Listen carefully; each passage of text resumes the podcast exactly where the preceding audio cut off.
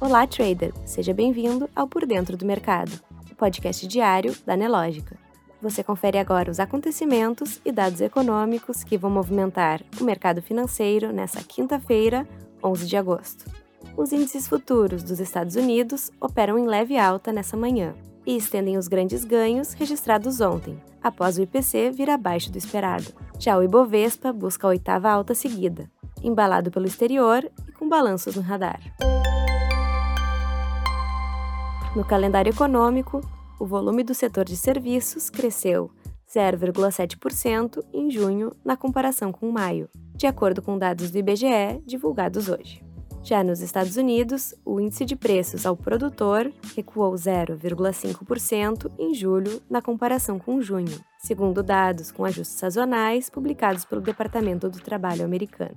Ainda nos Estados Unidos, na semana encerrada em 6 de agosto, o total de pedidos de seguro-desemprego somou 262 mil, um aumento de 14 mil a partir do nível revisado da semana anterior. Nos destaques nacionais, na contramão do aumento mundial das taxas de extrema pobreza, o Brasil deve terminar 2022 com uma queda significativa no índice, devido a medidas de assistência social, informou ontem o presidente do IPEA. Na economia, a colheita de café do ciclo 2022-2023 atingiu 89% do total projetado até o dia 9 de agosto, avanço de 6 pontos percentuais na comparação com a semana anterior, permitindo que o ritmo dos trabalhos ficasse igual ao índice observado na mesma época no ano passado, segundo dados das safras e mercado divulgados hoje. No radar corporativo, o Banco do Brasil reportou lucro líquido ajustado de 7,8 bilhões de reais no segundo trimestre de 2022, avanço de 54,8% em comparação com o mesmo trimestre de 2021. Já a Braskem registrou um prejuízo líquido de 1,4 bilhão de reais no segundo trimestre de 2022, revertendo o lucro de 7,4 bilhões de reais do mesmo período no ano passado. Na área internacional, nos Estados Unidos, o preço médio da gasolina no varejo caiu abaixo de 4 dólares por galão no dia de hoje, dando algum alívio aos motoristas do maior consumidor mundial do combustível.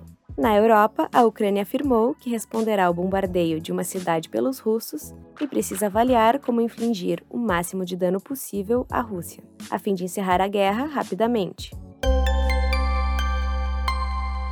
No mercado financeiro, às 10h30, o principal índice da B3 avançava 0,8%, aos 111.122 pontos. As bolsas nos Estados Unidos também abriram com valorização. O S&P 500 subia 0,59%, Dow Jones avançava 0,56% e o Nasdaq valorizava 0,67%. Enquanto isso, o dólar tinha uma leve alta, de 0,06%, sendo cotado a R$ 5,08.